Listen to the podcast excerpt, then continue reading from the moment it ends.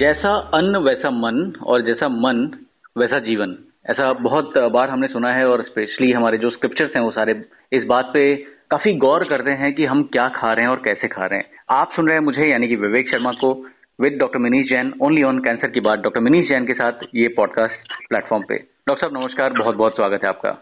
धन्यवाद विवेक सर। आप समझ ही गए होंगे कि आज हम क्या बात करने वाले हैं और कई बार मैंने देखा है कि मतलब आपसे कभी मैं मिलने आया तो मैंने देखा कि बहुत बार जो है अपना जो कंसल्टेशन होता है आपका, वो कंसल्टेशन खत्म होने के बाद ही जो है पेशेंट और उनके रिलेटिव कई बार आपसे सवाल करते हैं कि डॉक्टर साहब क्या खाना है क्या नहीं खाना, मतलब इससे एक बहुत बड़ा लंबा डिस्कशन होता है और बड़े विचित्र विचित्र तरह के सवाल पूछते हैं आपसे कि हम ये खा सकते हैं कि नहीं, हम वो घी खा सकते हैं कि नहीं, हम तेल खा सकते हैं कि नहीं। और मैंने देखा कि आप बड़ी पेशेंटली जो है उनको जवाब देते हैं।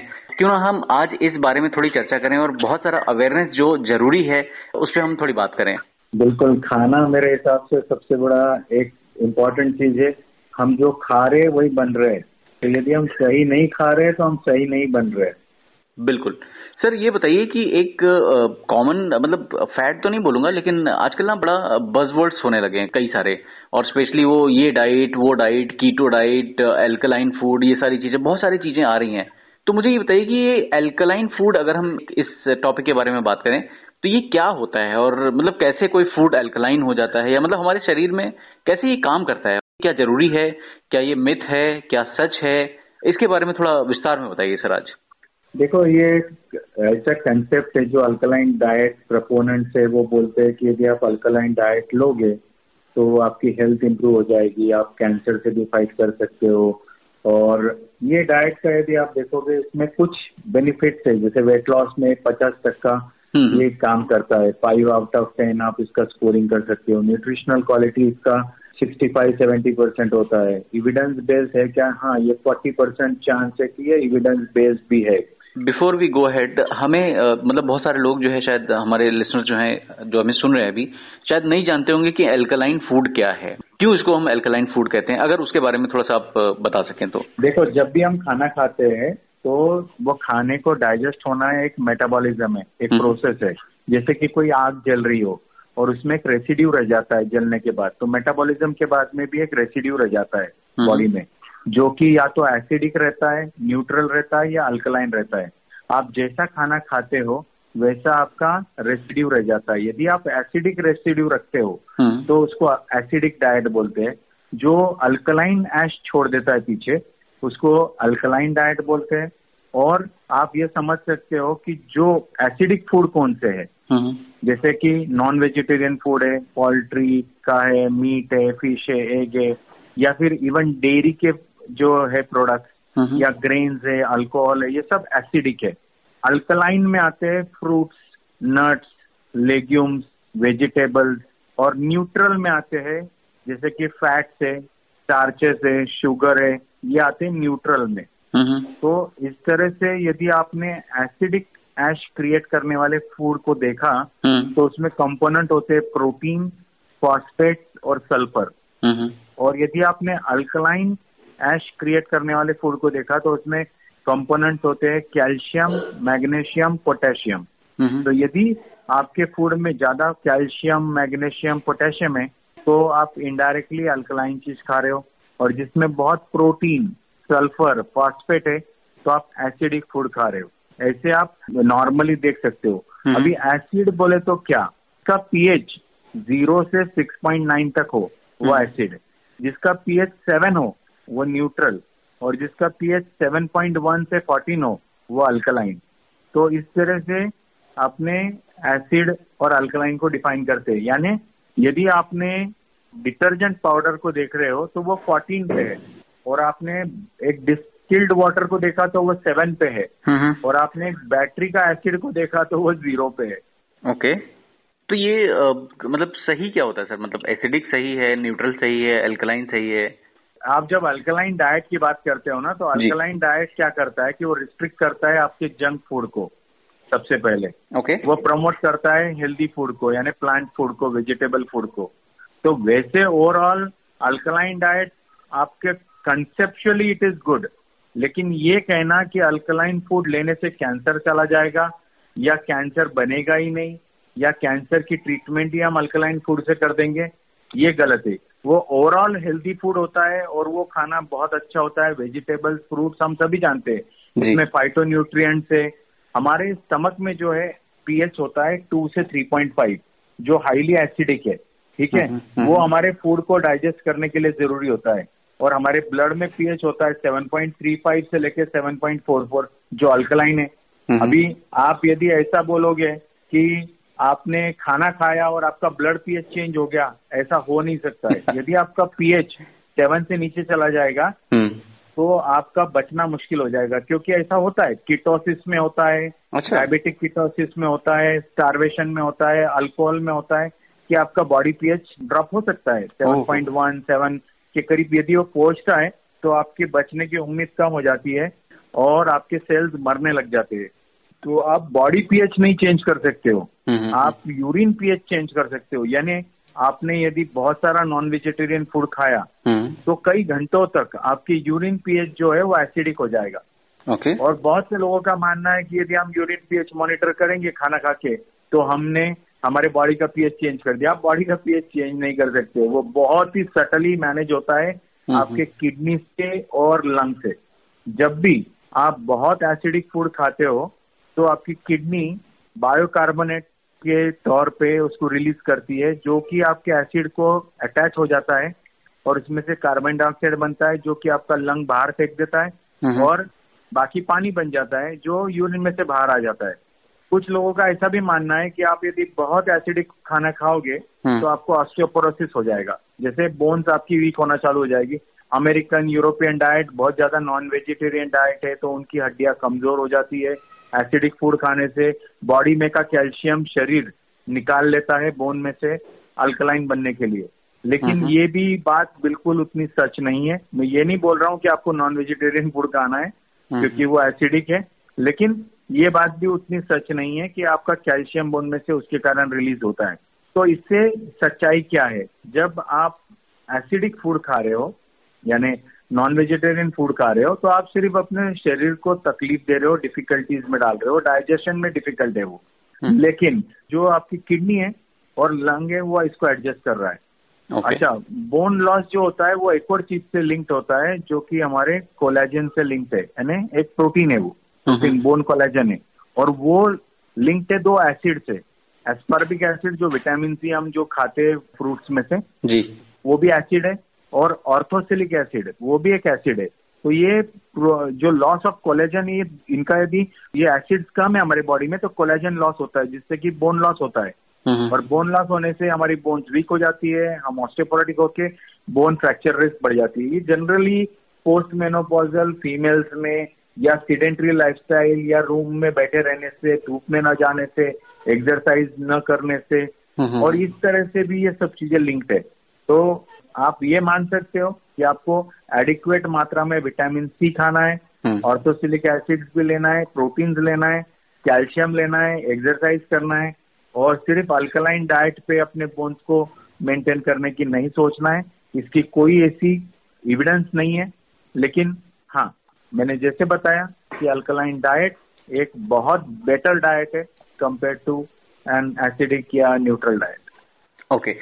सर, मेरा दो सवाल हैं। पहला सवाल तो ये है कि जैसे कि हम जानते हैं कि और हमने कई बार बात भी करा है, मतलब वो वेज नॉन वेज वाली जो चीज़ें हैं, सो so, जो नॉन वेजिटेरियन लोग जो फूड खाते हैं क्या वो कम्प्लीटली गलत है? जो जो ये हाइपोथेसिस दी जाती है, इसमें प्रोटीन होता है, इसमें कैल्शियम होता है, इसमें फैट होता है, क्या वो बिल्कुल गलत है? एक।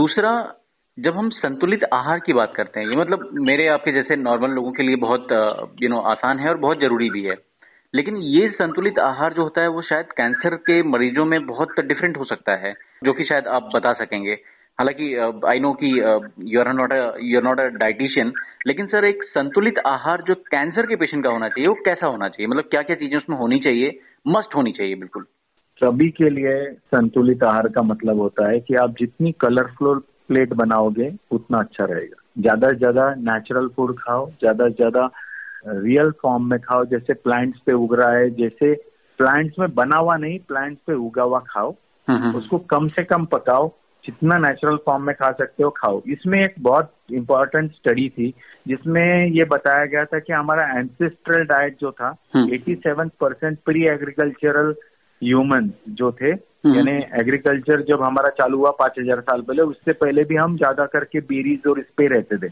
okay. तो सत्तासी परसेंट ऐसा मानना है कि वो अल्कलाइन डाइट खाते थे, और इसीलिए मॉडर्न डाइट भी अल्कलाइन करने की कोशिश है कुछ प्रोपोनेंट्स की. दूसरा रिसर्च ये कहता है कि प्री एग्रीकल्चरल में जो इक्वेटर के पास रहते थे वो अल्कलाइन डाइट खाते थे, और जो ऊपर रहते थे पोल की तरफ, नॉर्थ पोल या साउथ पोल की तरफ, वो ज्यादा करके हंटर्स थे, तो वो नॉन वेजिटेरियन एसिडिक डाइट खाते थे. तो इस तरह से ये दोनों कॉन्फ्लिक्टिंग डाटा है. अभी जैसे मैंने बताया कि अल्कलाइन डाइट यानी high in fruits, vegetables, plant food, restricting junk diet, ये एक इम्पॉर्टेंट है. दूसरा कंसेप्ट है कि आप यदि बहुत एसिडिक खाते हो तो आपका कैंसर बढ़ना शुरू हो जाता है, क्योंकि cancer grows in acidic media. लेकिन मैं ये बताना चाहूंगा कि कैंसर अपना खुद का एसिडिक मीडिया तैयार करता है, ये नहीं कि आपने एसिडिक मीडिया किया तो कैंसर हो जाता है. कैंसर ग्रो करता है और अपने आजू बाजू में एसिडिक मीडिया क्रिएट करता है. वो अल्कलाइन, जो हमारा ब्लड अल्कलाइन है उसी में ग्रो हो रहा है, वो अपने आजू बाजू में एसिड क्रिएट कर रहा है, और वो एसिड में फास्ट ग्रो हो रहा है, और इवन अल्कलाइन मीडिया में ये ग्रो होता है.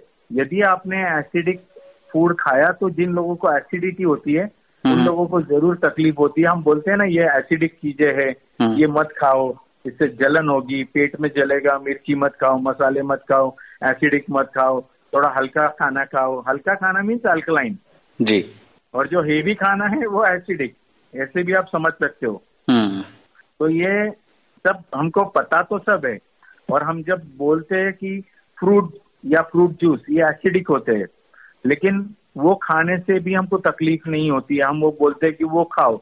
अब फ्रूट और फ्रूट जूस जो होते हैं वो सब पीएच है टू से फोर पॉइंट नाइन के बीच में. लेमन जूस का पीएच है two two point six, lime two, blue plums two point eight, grapes two point nine, तो ये कम पीएच है. Pomegranate two point nine, tomatoes है फोर पॉइंट थ्री से फोर पॉइंट नाइन, जबकि जो भी खाना है फोर पॉइंट सिक्स से नीचे वो एसिडिक माना जाता है, और जो भी खाना है ऊपर यानी सेवन के करीब वो माना जाता है अल्कलाइन. ठीक है, तो आप भले ही फ्रूट खा रहे हो लेकिन वो बॉडी में जाते वक्त, यानी भले ही आपका एसिड, जब आप खाते हो ना फ्रूट, इसीलिए आपको जूस पीने के लिए स्ट्रॉ बोला जाता है, स्ट्रॉ से पियो ताकि आप दांत खराब ना करो.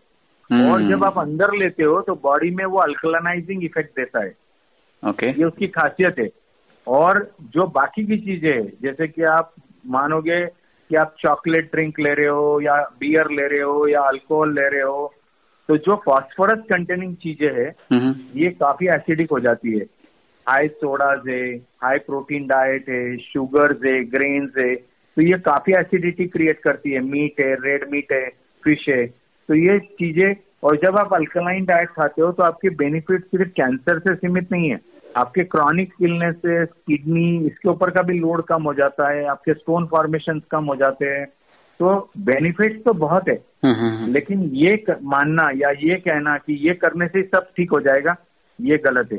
तो आप यदि बहुत चॉकलेट मिक्स, कोका ले रहे हो, तो आप हाई फॉस्फोरस बियर पी रहे हो, तो ये सब चीजें हटा देना चाहिए.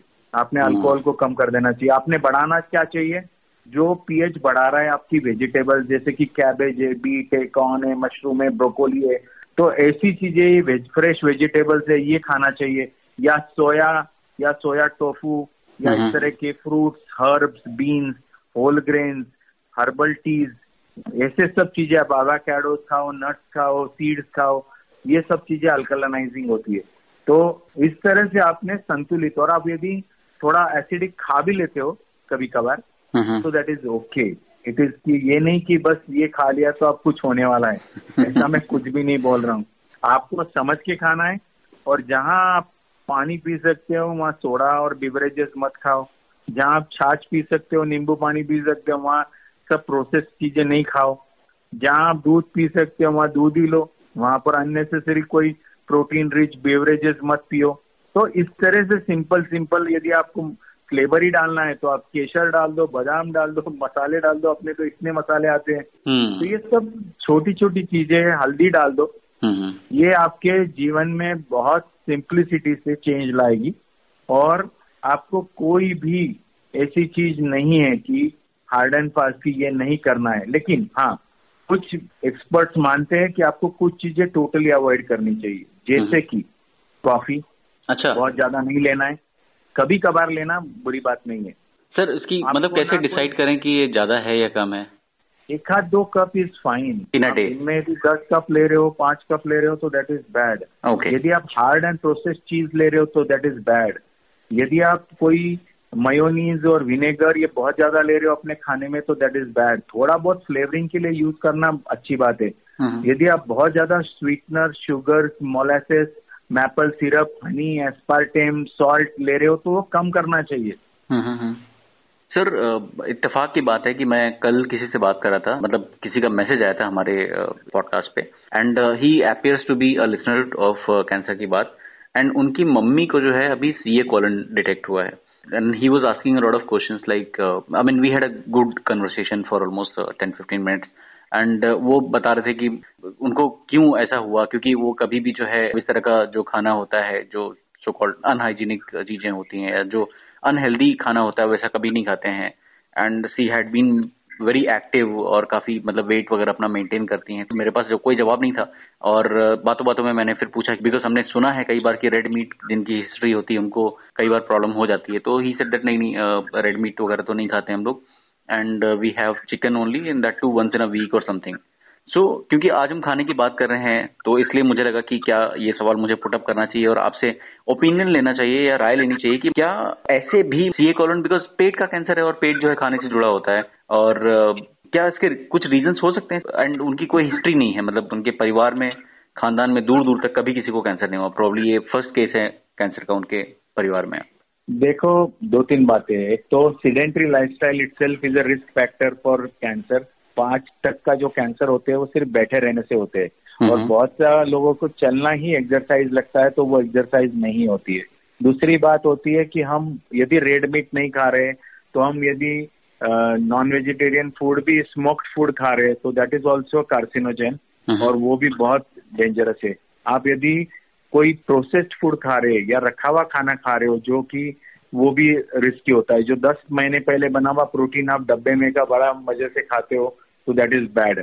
इसके अलावा यदि आप ब्रेड और प्रोसेस्ड फूड इस तरह की चीजें भी खा रहे हो तो ये भी कार्सिनोजेनिक है। oh. जैसे मैंने बताया था कि आप मैदा खाना is carcinogenic, it increases your sugar levels, it increases your insulin like growth factors और प्रमोशन ऑफ कैंसर।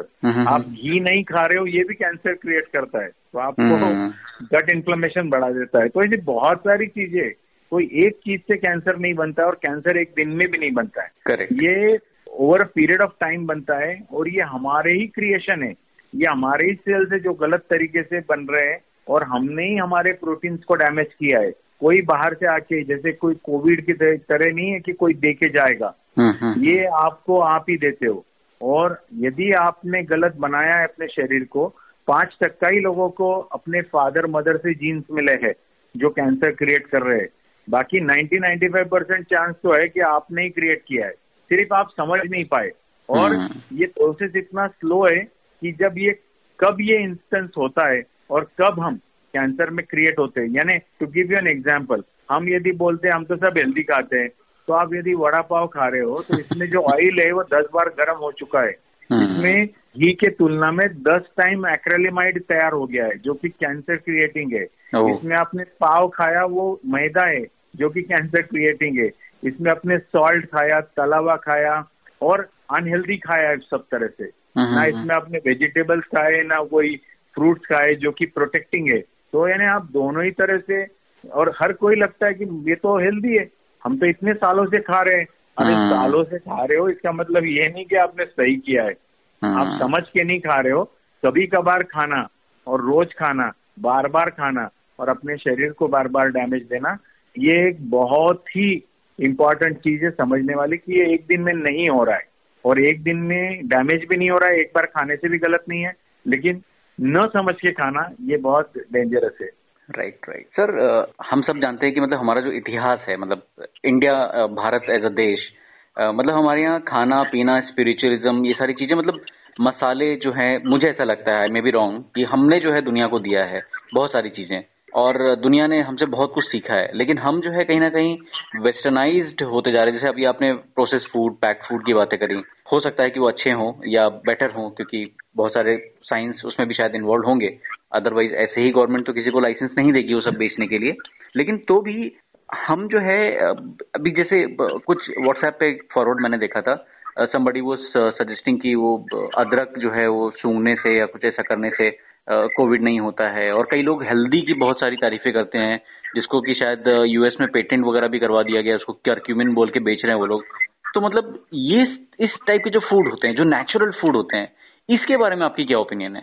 देखिए, आपको सिंपल है, कोई भी चीज जो बॉडी को अल्कलाइन करेगी वो बेटर रखेगी, क्योंकि वो आपको प्रोटेक्शन देती है। आपको सिंपल एग्जांपल है, आप नारियल तेल यदि स्किन पे लगा लेते हो तो आपका पीएच जो ठंड में चार साढ़े चार चला जाता है और स्किन तड़कने लग जाती है, तो आपका तुरंत ही स्किन मॉइस्ट हो जाता है, मस्त हो जाता है। और ये बहुत सिंपल था, हम पहले बोलते थे कि नहा के आए तुरंत तेल लगाओ और यदि हमारे मुंह में छाला हो जाता तो, तो हमारे मम्मी दादी हमको बोलती थी घी लगाओ, राइट। तो ये क्या होता है, ये अल्कलाइन कर देता है। घी में बहुत सारे गुण है, हम एक बार इसके बारे में भी बात करेंगे, मुझे लगता है कि ये बात करना जरूरी है। घी हमारे बॉडी को गट हीलिंग करता है, तो ये एक इम्पोर्टेंट चीज है। यदि आप नाक में घी लगा लेते हो या तेल लगा लेते हो तो आपने बॉडी का जो पीएच है वो सेवन कर दिया है। जब आप पीएच सेवन करते हो तो पीएच सेवन पे ना बैक्टीरिया ग्रो होता है ना वायरस ग्रो होता है। आपने वो लाइनिंग को हील भी कर दिया, मॉइस्ट भी कर दिया, इरिटेशन कम कर दिया। इरिटेशन नहीं है वहां पर, यदि ड्राइनेस नहीं है तो वहां क्रैक नहीं है, क्रैक नहीं है तो वहां से बैक्टीरिया घुसने की जगह नहीं है, वायरस घुसने की जगह नहीं है, पीएच में जिंदा रहेगा नहीं। ये घी ऐसी चीज है, आप नाक में लगा सकते हो, मुंह में खा सकते हो, जैसे चाहिए वैसे बॉडी को हेल्प हेल्प करने वाला है। घर में अवेलेबल होता है, कोई पैसा नहीं लगता है, और टेस्ट तो है ही उसके अंदर, हर चीज का स्वाद बढ़ा देता है। तो इतनी सिंपल चीज है, लेकिन हम इसको अप क्लास नहीं मानते हैं, क्योंकि वेस्टर्न लोगों ने नहीं किया है राइट right. तो ये so, बहुत सिंपल चीज है, इसके लिए कुछ नहीं है। एक ईयरबड लो, घी में डालो, एक नाक में घुमाओ, दूसरा ईयरबड का साइड लो, दूसरे नाक में घुमाओ, फेंक दो और भूल जाओ। सुपर सुपर डॉक्टर साहब, बहुत मजा आता है आपसे बात करके, और मुझे लगता है कि हमें इस बारे में थोड़ी और बात करनी चाहिए, क्योंकि बोलते हैं कि हेल्थ इज वेल्थ और पहला सुख निरोगी काया, ऐसा बोलते हैं शास्त्रों में। तो मुझे लगता है कि हम हालांकि बात कर रहे हैं कैंसर की और हमारे शरीर की, हमारे तन की, हमारे मन की, तो मुझे लगता है कि इसके बारे में और हमें बात करनी चाहिए, चर्चा करनी चाहिए। और maybe you know next next episode में हम और भी बातें करेंगे प्रॉब्ली। आजकल बहुत सारे डिफरेंट टाइप के पानी अवेलेबल हैं, लोग बोलते हैं कि पानी ऐसा हो गया है। आपने घी की बात करी जैसे, ये that itself is a very big topic. So हम इसमें और बात करेंगे। और हाँ, इन बिटवीन अगर आपको लगता है कि आपके भी कोई सवाल हैं, आप पूछना चाहते हैं, कुछ कहना चाहते हैं, कुछ अपना एक्सपीरियंस शेयर करना चाहते हैं, बिल्कुल कीजिए। और हम बहुत अप्रोचेबल हैं, आपको सिर्फ सोशल मीडिया पे डॉक्टर मिनीश जैन टाइप करना है एंड बहुत सारे माध्यम आपको मिल जाएंगे हमसे कनेक्ट होने के। और अगर आप डॉक्टर साहब को लिखना चाहते हैं तो बहुत सिंपल है भाई, पता लिख लीजिए Minish Jain zero zero nine at the rate ji mail dot com, यानी कि M I N I S H J A I N zero zero nine at the rate G M A I L dot C O M. जरूर लिख भेजिए हमें अपने सवाल और अपने feedback, and we love listening to you and talking to you. हम फिर मिलेंगे, till then take care, bye bye, जय हिंद।